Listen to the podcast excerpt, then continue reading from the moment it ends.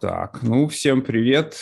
Это As a User I Want to See подкаст, эпизод номер 41. Я проверил специально перед записью. И с вами Антон Кирилл, и в гостях у нас снова Сергей Губа. Серега, привет. Всем привет, ребят. Всем привет. Спасибо, что позвали. Да, мы уже соскучились. Э, если кто-то не слушал, Сергей у нас уже был в подкасте в эпизоде номер 30, где мы говорили про э, бей-лидство. Вот, классный получился подкаст. А сегодня мы хотим поговорить про другую тему, про сертификацию и конкретно про сертификацию CBAP, CBAP, так как Сергей у нас является представителем данной секты, с чем мы его поздравляем, конечно. Да, спасибо. Вот, и давайте поговорим немножко про эту тему. Э, давайте, наверное, начнем с того, в целом, вот, э, э, соотношение к сертификации, потому что я помню, когда я вот только стал бизнес-аналитиком, и там начали, начались разговоры про эту профессиональную сертификацию, я вообще жестко негативно к ней относился и в целом негативно относился ко всему, что связано там, типа, с, не с жесткой такой практикой. Э, вот. И знаю, что у ребят тоже похожее отношение было. Давайте вот это обсудим. Да, да. На самом деле у меня была тупо, наверное, похожая ситуация. Я что когда QA был, что потом, когда в BA перешел, э, я такой, типа, практика, мы несем в массы практику, теория для слабаков и все вот эти вот вещи. А, но потом как-то оно начало все меняться в моменте, когда, это, знаете, есть вот эта э, диаграмма, точнее график, в котором типа mm-hmm. показывает, когда ты джун, ты такой о себе мнишь, типа ты супер классный чувак, потом чем ближе ты идешь к сеньорству, тем больше ты такой, боже, я ничего не понимаю, я ничего не знаю. Скорее всего, у меня был тоже такой типа пубертатный период подростковый э, в, э, в разрезе карьеры, но потом я понял, что ты просто физически не можешь пропустить через себя вот все кейсы на практике и обогатить себя всеми этими знаниями, чтобы потом их правильно применять. И вот, собственно говоря, вот э, такая вот история сложилась со мной, когда я был таким чисто таким типа пацаном-практикантом, так сказать. Я mm-hmm. подворовывал где-то, подсматривал идеи у, там, у других аналитиков, у других NPM-ов, и вот из их навыков, из их э, таких типа историй я лепил э, инструменты и артефакты, которые я применял. А в итоге что получилось? Потом, когда я начал уже понимать, что нужна э, теория для того, чтобы усилить свою практику, э, я начал закапываться в вещи, которые предлагает, э, так сказать, комьюнити, которая уже проверенная годами, проверено mm-hmm. потом и кровью, я понял, что плюс-минус я типа делал то же самое, но немного как бы косо-криво это получалось. На самом деле, как пример, могу сейчас даже зашарить э, пример э, моих артефактов, которые я создавал вот в момент моей такой типа практической э, веры, без веры в теории. Э, это просто тогда все велось в Google Доки, такая была сборная солянки, Сейчас, наверное, даже Давай. начну ставить экран. Давай, а. пошарь экран, а я скажу тем, кто нас слушает в аудио, что чтобы нам это вы могли смотреть, вы должны стать нашими патронами. Видео мы выкладываем только для патронов. Мы попробуем сейчас описать то, что мы видим. Так, да. А, пошарил. Это Google Doc. Он, э, мы его тогда как бы обозвали просто Vision and Project Scope.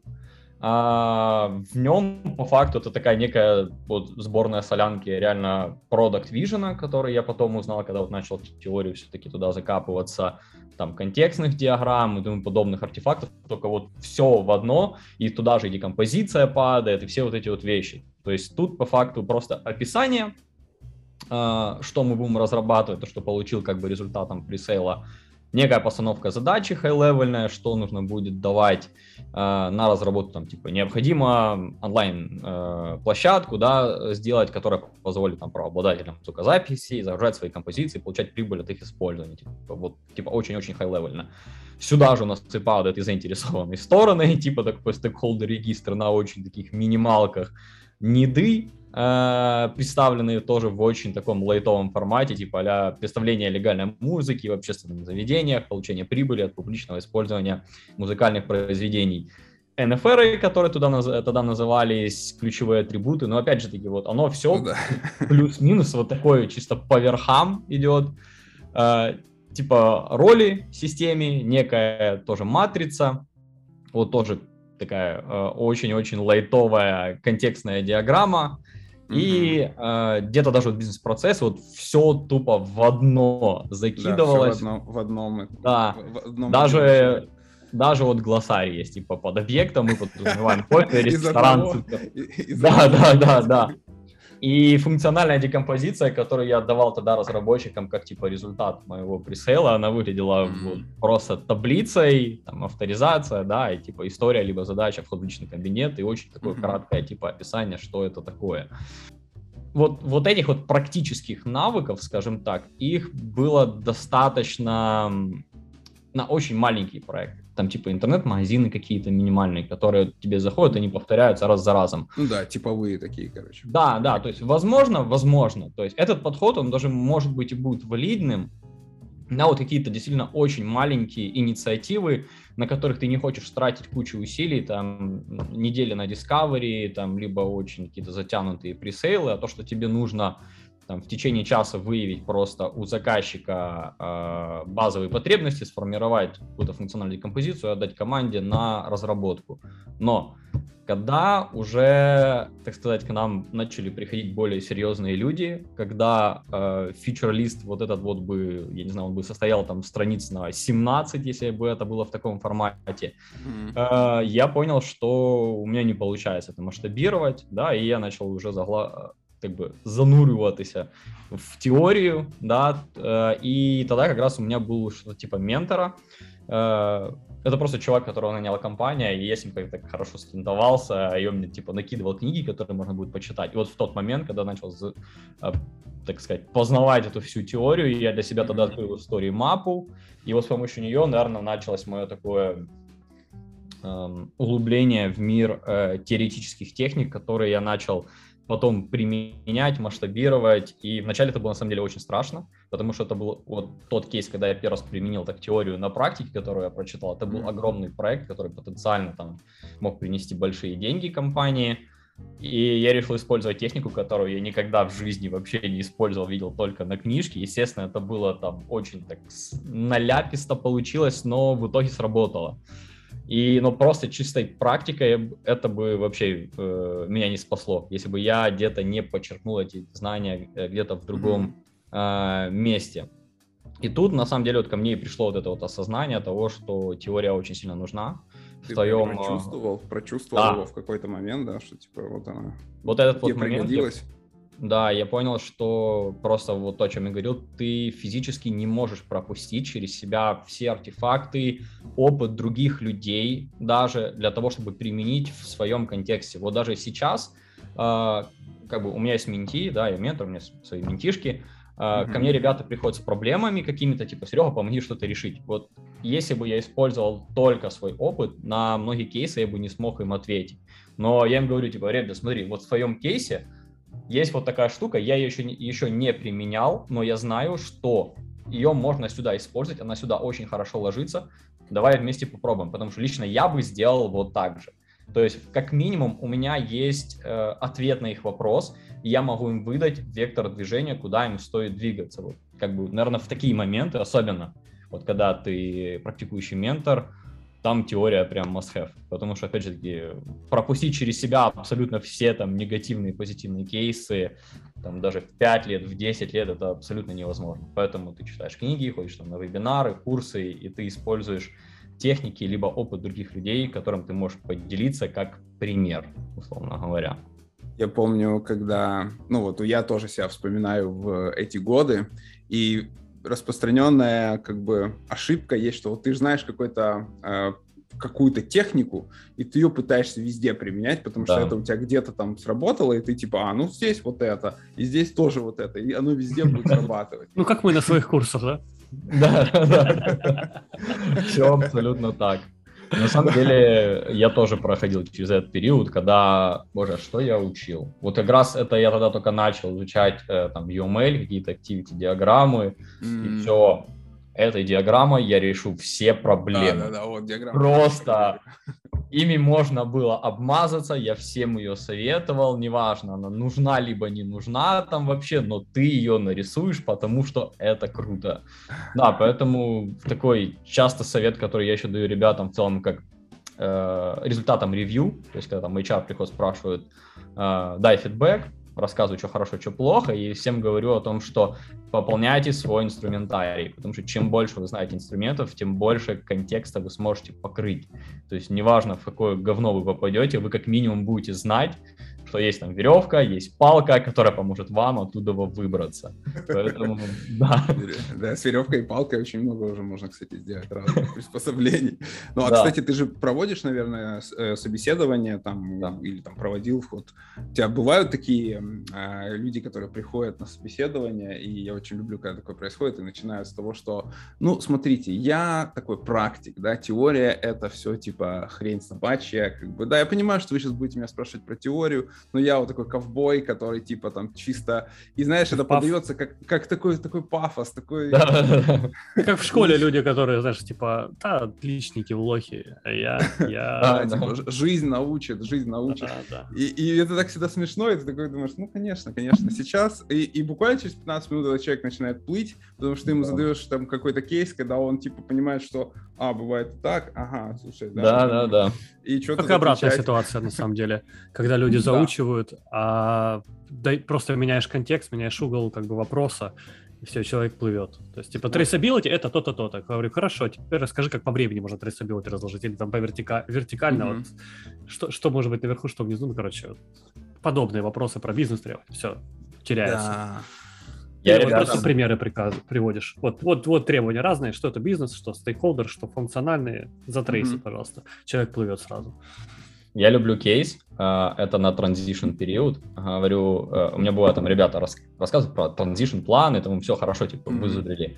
Хорошо, вот тебе кейс. Говорю, говорю, мне не важно то, что ты выучил там все терминологии, говорю, ты говорю, пойдешь в другую компанию, они будут это называть по-другому.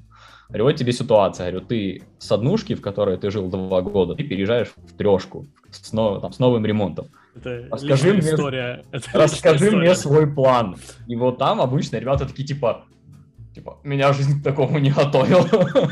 я привык разбираться в другом. Такая же история была у меня, когда я был э, типа QA людом, такой очень короткий промежуток времени. И вот я у ребят сначала спрашивал, я приводил им кейсы, которые прям типа с IT, с проектами, говорю, а теперь я говорю, хорошо, вот тебе туалетный бачок, одна кнопка, что будешь делать? И такие все просто там все рассказывали, все было классно, но потом почему-то не могли объяснить. Это я еще часто говорю, о том, что говорю, если ты мне объяснишь, я, я там, допустим, не требую от ребят выучивать э, теорию, но требую понимать того, что вообще есть, что можно применить. Я говорю, ты можешь называть это как хочешь. Я говорю, хочешь на лабрадорах да. мне это объяснишь. Если ты мне расскажешь, как это, вот даже с твоей точки зрения понимания, своими словами, окей, я там тебе поставлю оценку в твоей матрице компетенции, вообще не вопрос. Я говорю, вот бутылки, кошки, собаки, как хочешь, так и объясняй. Поэтому есть у меня очень такой, я очень люблю э, кейс, на проверку, э, как человек, эм, э, боже, определяет стейкхолдеров и понимает, кто это такие. Mm-hmm. Говорю, говорю, вот тебе пример. Говорю, я э, производитель собачьего корма. Ты у меня его покупаешь. Говорю, твоя собака является моим стейкхолдером или нет? И все такие сразу пом-пом-пом. И, кстати, реально были кейсы даже... Это пользователь, да, походу же? Это end-user. End-user, да. И почему-то все в этот момент забывают о том, что если собака не будет есть корм, который ты покупаешь, да, да, то я не буду его покупать. Все да. думают о том, кто несет деньги. Но по факту, как бы, нести деньги может клиент за энд-юзеров. Но если энд-юзеры скажут, я не буду пользоваться этим дерьмом, сам Сейчас такие, все энд-юзеры сейчас так напряглись. Да. Серьезно? Приравнял. Нет, кстати, это классный кейс это классный кейс, жалко, что ты его спалил, и теперь ты больше не сможешь им пользоваться, потому что аудитория нашего подкаста настолько большая, да, что больше теперь ты никогда не сможешь его принять. Мы придумаем какой-нибудь другой. Да, кошачий. Вот, и... Попробуй кошачий корм, я думаю. Кошачий корм, да, отойдем от паттерна. Ну, у нас, да, у нас охват чуть ниже, чем у канала Рада. Боже мой. Зачем такие сравнения? Ну да, и на таких кейсах обычно типа люди сыпятся, когда это вот наш от крайности в крайность. Ты mm-hmm. либо начинаешь очень сильно обмазываться теорией, когда у меня, я, кстати, был на как-то на собеседовании э, в одну школу, я не буду говорить какую, э, и... А, ко мне докопались о том, что я называл... Меня спросили э, какие-то, знаешь, типы требований, я их не назвал в таком порядке, как их описал Вигерс, точнее, как Вигерс нарисовал их в своей диаграмме. Я их, типа, в другом порядке такие, в смысле, типа... Ну, это если это была не школа имени Карла Вигерса, то это, в принципе, нормально. Под тобой так стул такой.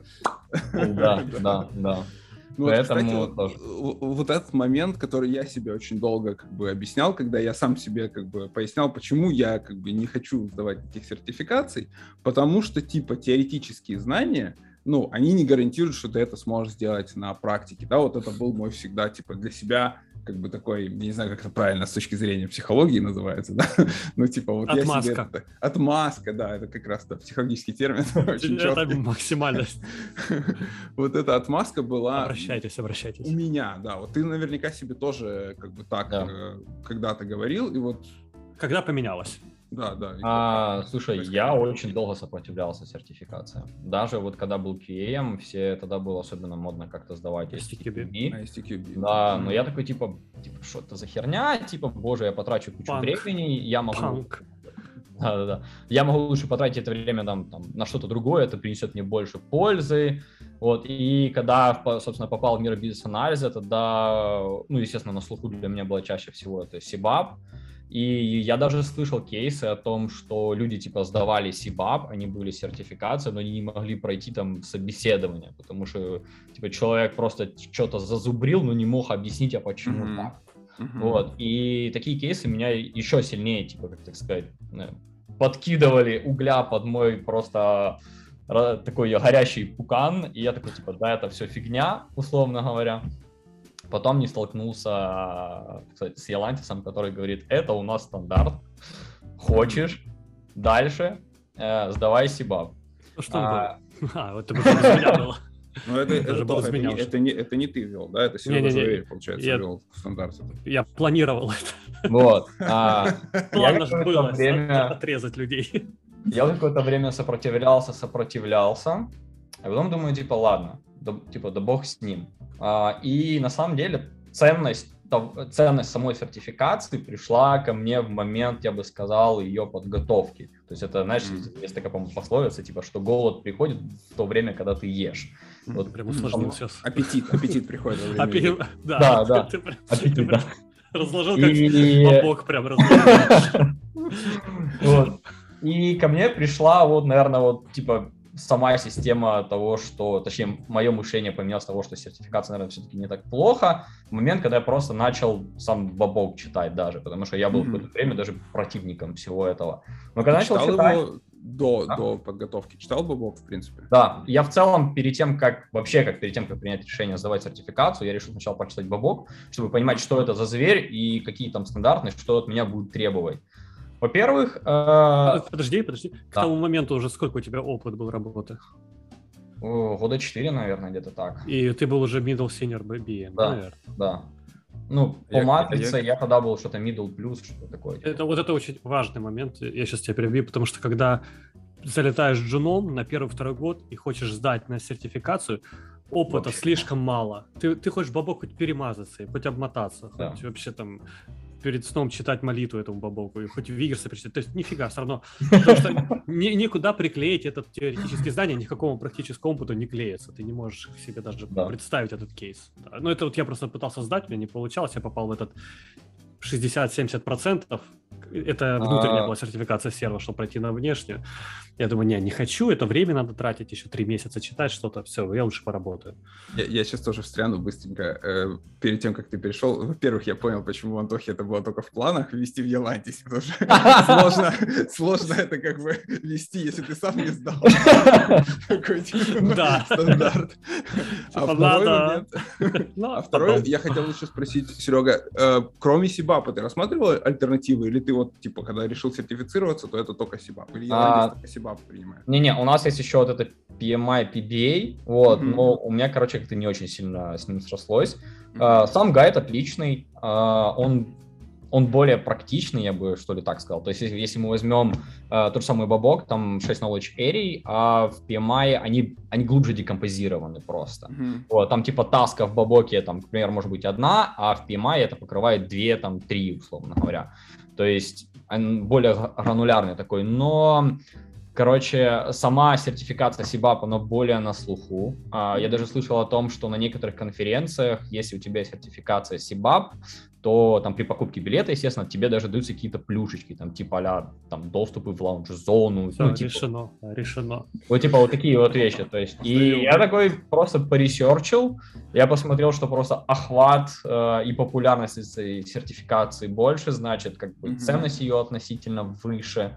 Вот, плюс э, за бугром, так сказать, она чуть-чуть больше ценится. Вот как бы а, это было мое решение. Она пом- помогает, по-моему, как, знаете, там некоторые страны, в которые собираешься эмигрировать, например, или mm-hmm. трудоустраиваться просто, да. то там нужно подтверждение ну, как бы, что ты получил образование. У нас же образования бизнес-анализа не было да. до последнего времени. И поэтому этим может служить только вот эти сертификации и опыт работы на подобных позициях. Вот SIBAP — это одна из тех сертификаций, которая признается такой.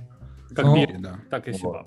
Поэтому, но я не могу сказать, что я типа там просто крещенный EBA, и все, есть только стибап и больше ничего нету. Вот просто у меня вот так вот сложилось. Отличнее просто.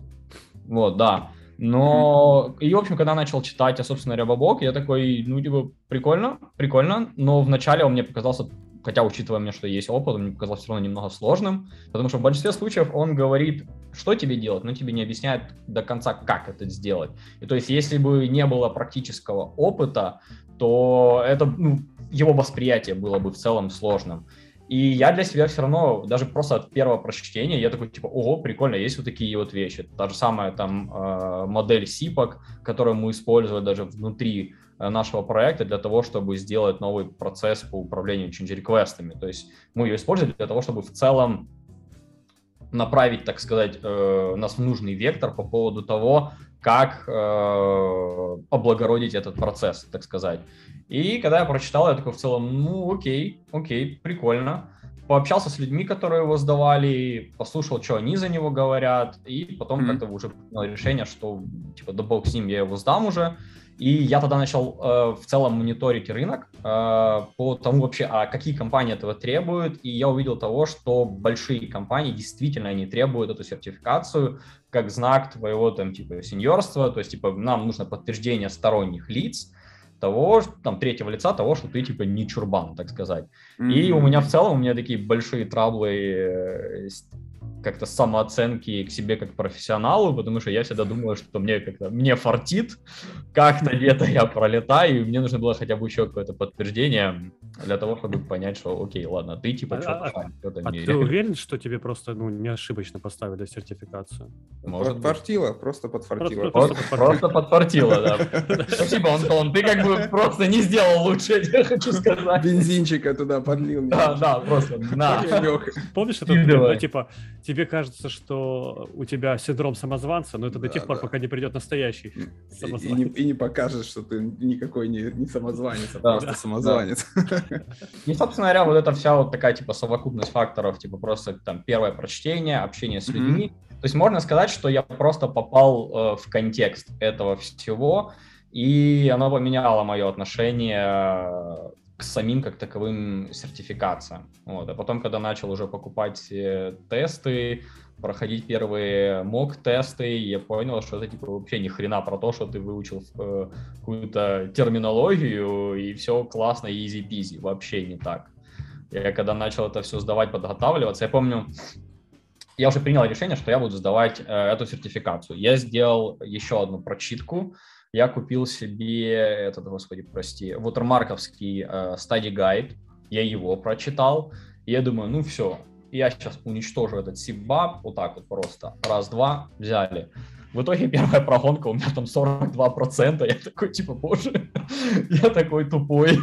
А, и так были, наверное, первые три прогона вот этого большого теста. Во-первых, это было сложно. То есть а, там длина теста а, по времени, там, по-моему, 3,5 часа, 120 вопросов. Да, да. И я прям устал. Особенно после первого самого, я прям охренел от того, как я устал. У меня последние, вот я дошел до 80 вопросов, последние 40 я уже ставил просто вот так вот, типа наугад. Чтобы поскорее это закончилось. Просто. Да, потому да. что я уже не читал особо вопросы, я не мог в него вдуматься нормально, у меня уже реально mm-hmm. мысли. И вопросы тебе ни хрена не простые, на самом деле. Нет такого типа, а что такое бизнес-требования? И четыре варианта ответов. Нет, все вопросы были тупо ситуационные. Угу. Там к тебе приходят менти, показывают такую-то там диаграмму, условно говоря, либо рассказывают свой кейс, какой-то совет ты ему дашь в этом контексте. И там нужно учитывать, э, да, там есть привязка, естественно, к knowledge area Бабока и к таскам, но ты э, и, не, и не просто так, потому что э, там есть вопросы, которые путают э, тебе ответы, потому что ты смотришь, вроде вот эта таска сюда логично идет по кейсу, но тебе для того, чтобы ее выполнить, тебе нужно получить аутпут из предыдущей задачи. И это как бы тоже логично. Потому что, условно говоря, ты не можешь законфермить ситуацию без ее проведения. Ну, mm-hmm. То есть это я сейчас очень такой, типа, изевый, но вот были, типа, вот таких кейсов. И тебе нужно это тоже учитывать, понимание того, какой, в каком контексте ты находишься и какие у тебя есть входные данные. Поэтому это вообще не про то, что, типа, назовите мне, кто такие стейкхолдеры. Mm-hmm. И вот первые такие прогоны я понял, угу, это будет не так просто получается. А и... ватермарковский гид, вот расскажи для тех просто, кто не знает, что это такое. А что это такое ватермарковский гид? Такое? Да, да а, организация Watermark подготавливает людей вот к сдаче к такого рода сертификациям типа SIBA, PMI и тому подобные вещи. У них есть прям базы таких типа тестовых вопросов, то есть как это руководство по тому, как правильно готовиться к определенной сертификации и ты используешь их для того, чтобы, как бы, собственно, успешно подготовиться, чтобы не просто, типа, раз за разом читать бабок, потому что mm-hmm. он изложен таким, как это сказать, академическим стилем, тебе бы в идеале прочитать и понять, что это означает на самом деле. Это и вот, говоря, да, вот как раз Watermark, он, э, вот Study Guide, Uh, он помогает тебе объяснить, а почему именно вот так вот. И это вот было круто. Uh-huh. Я потом даже одна из моих таких типа стратегий, которая мне уже дальше я, я исследовал, это ты читаешь uh, knowledge area в Бабоке и читаешь по факту как объяснение к ней в этом стадии гайде.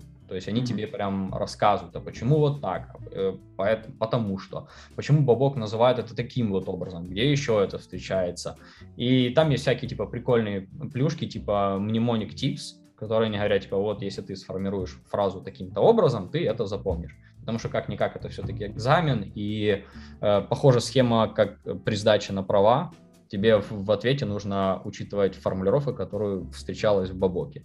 Вот mm-hmm. это, конечно, да, есть такой типа нюанс. Э, он как бы типа и облегчает, и в то же время все-таки заставляет тебя э, зубрить некоторые формулировки. Но отчасти Там... это даже возможно назвать это плюсом, но спорным на самом деле. Как минимум, э, когда ты будешь э, вести диалог там с другим аналитиком, да, вы хотя бы вещи будете называть одними и теми же именами, потому что у меня вот буквально подруга, она недавно проходила собеседование, и она пришла в компанию на собес, ей задают вопрос, а ей там какую-то технику назвали по-другому, так как вот у них принято называть в компании. И она не смогла ответить на этот вопрос. А потом до нее уже в конце интервью, как это умный, но уже на лестнице, до нее дошло, что это говорили там определенной техники или ситуации. Просто она ее учила по-другому. И вот тут у них такая случилась коллизия, и они как бы не могли получить от нее ответ. Как минимум даже в вот таких вот кейсах Э, ты к ним будешь знать, что это называется вот так, либо вот так, либо вот так. И на собеседовании ты сможешь как, как минимум обосновать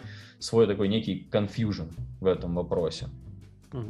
А тест, ты говорил вот там про гонки первые, это тест идет вместе с гидом, ты его где-то все останавливаешь а, на комп? Ты когда покупаешь книгу, я ее покупал ага. на Амазоне, доставляли, ага. доставлял через новую почту, вот, а, там, когда ты покупаешь книгу, на первой странице тебе дают э, логин и пароль, так сказать, ага. типа триал доступ, но он там длится, он там на 5 дней. Вот, там 5 или 10 mm-hmm. дней, такое, да. Поэтому я, как это, я пришел в компанию, сказал, здрасте, вы на меня положили обязательство сдавать СИБАП, дайте мне инструменты к его подготовке. И мне как бы их выдали. И я уже их там просто гонял и туда, и сюда. Там очень круто, когда зайдете внутрь этой системы Watermark по подготовке с этими мок-тестами, там есть разные разные типы тестов. Там есть типа, что называется drill down, когда ты говоришь, что вот выбрать, условно говоря, knowledge area там, или citation, да, и вот по ней все вопросы. Все вопросы. Угу. Да, и ты как бы ее прогоняешь. А потом уже, э, когда ты прошел, допустим, это вот как я делал. Э, у меня была стратегия такова, что я читаю э, бабок, потом читаю study guide, делаю drill down по пройденной э, knowledge area для того, чтобы понять, как хорошо я усвоил материал, собственно говоря. Я когда проходил все 6 knowledge area, тогда я делал полный мок-тест, я видел, где какая у меня knowledge area проседает, и такой, окей, я сейчас углублюсь вот сюда. И вот так вот я полировал свои, собственно говоря, знания, так сказать. Э, ну, вот это для меня эффективнее всего оказалось. А Потом уже э, под самый конец я чисто вот гонял вот так вот мок-тесты для того, чтобы понять, э, где я именно проседаю. У меня было, блин, я, я помню, это было прям очень сложно. Я в какой-то момент столкнулся с неким плато такое, которое, вот у меня, у меня был ряд тестов, которые полный тест, и он у меня тупо не переваливал там за 66%. Я там раз даю, там 66, второй раз прохожу 62, там было 58, прям откат был дикий. Мне на самом деле, у меня прям такой, боже, я тупею с каждым днем, получается. Я вроде типа готовлюсь, а происходит такая некая регрессия. Uh-huh. Вот. А, и что помогло, на самом деле, это вот эти дрилдауны. Я потом брал отдельно каждый и прям его прям уничтожал просто. Я доходил до того, что пока в отдельной knowledge area я не набирал там 85%. Потом я такой, окей, хорошо. И вот такие вот штуки, они помогали мне выровнять, на самом деле, плюс-минус э, общую такую картину. Что еще э, очень важно, как это совет дам, важно понять логику самих вопросов, на самом деле. Потому что формулировки вообще ни хрена не простые. Да, а, Еще надо быть аккуратным к банальному not. Типа, да, да, да. Которая да. где-то там, ты читаешь длиннющий вопрос, там сказано, что из этого делать неправильно. Следует не. И ты выбираешь да. правильный ответ, который не следует делать. И все. Вот мок-тесты прям вообще типа must-have во время подготовки, потому что вот они они прям помогают понять вот именно логику вопросов, почему тебе задают это таким вот образом. Ты понимаешь, почему он формируется именно вот так, а не по-другому. И потом тебе проще найти нужный ответ.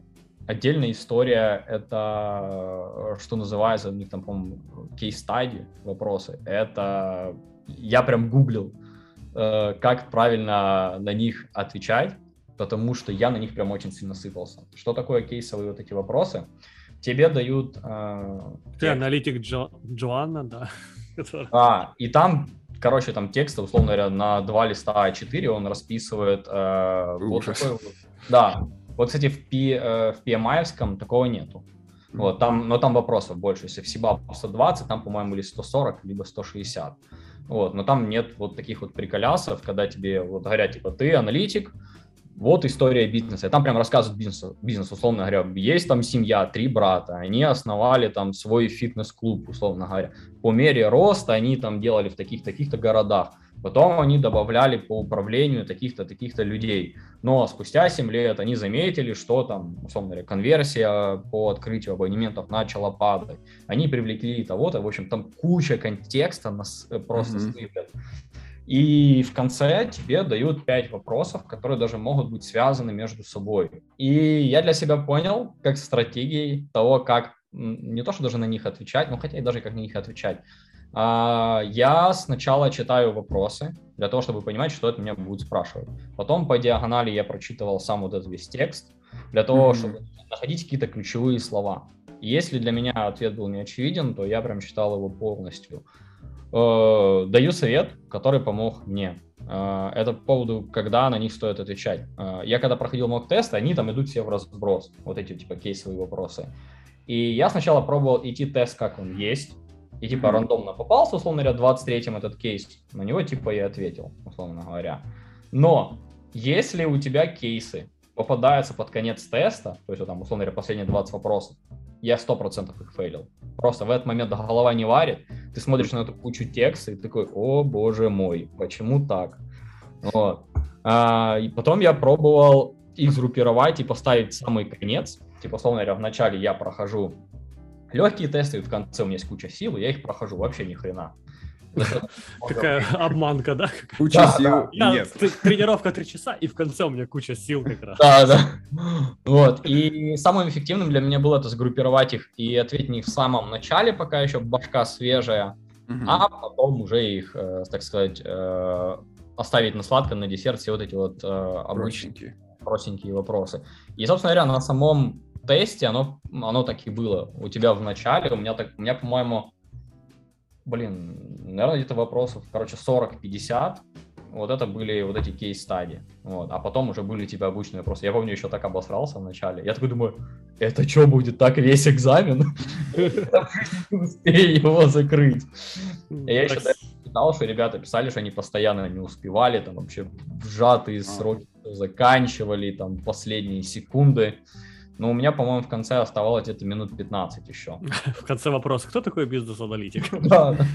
Кстати, так рекомендуют и в спорте тренировки. Сначала тяжелые упражнения делать, если там группу мышц одну тренируешь, а потом легче, легче, легче. Ну, там пресс, типа воркаут. Ну Потому да, что кстати. если сначала будешь делать легкие, то тебе на сложные упражнения не останется силы, ты будешь не их тренировать, а что-то другое, другие группы. Какая knowledge area тебе вот сложнее всего давалась? О, я как сейчас помню, стратегический анализ. Просто она у меня проседала реально очень долгое время. У меня вообще easy-peasy пошел э, planning и elicitation. Прям, а, и управление требованиями. Ну, собственно говоря, как-то не знаю, вот они мне вообще прям легко пошли, они мне никогда не проседали, я с ними, мне не было проблем. А вот стратегический анализ, я, ну, типа, я прям настрадался на нем. Я как-то, не знаю, так получилось, у меня вообще долгое время там по общему тесту, а он потом тебе выдает просто в процентном соотношении того, э, вот ты прошел Да, весь да. тест, и типа тут у тебя такой-то процент. э, там, 70, 80. да, да, и вот у меня он был там 40, 43, короче, вообще капец. Прям проседал как. И я его проходил больше всего, я его зачитывал, я, кстати, хороший совет дам, потому что мне, эта штука, мне лично эта штука помогла. Я начал на- находить ассоциации в своей работе. То есть, типа, а что в практике подходит под вот эту эрию?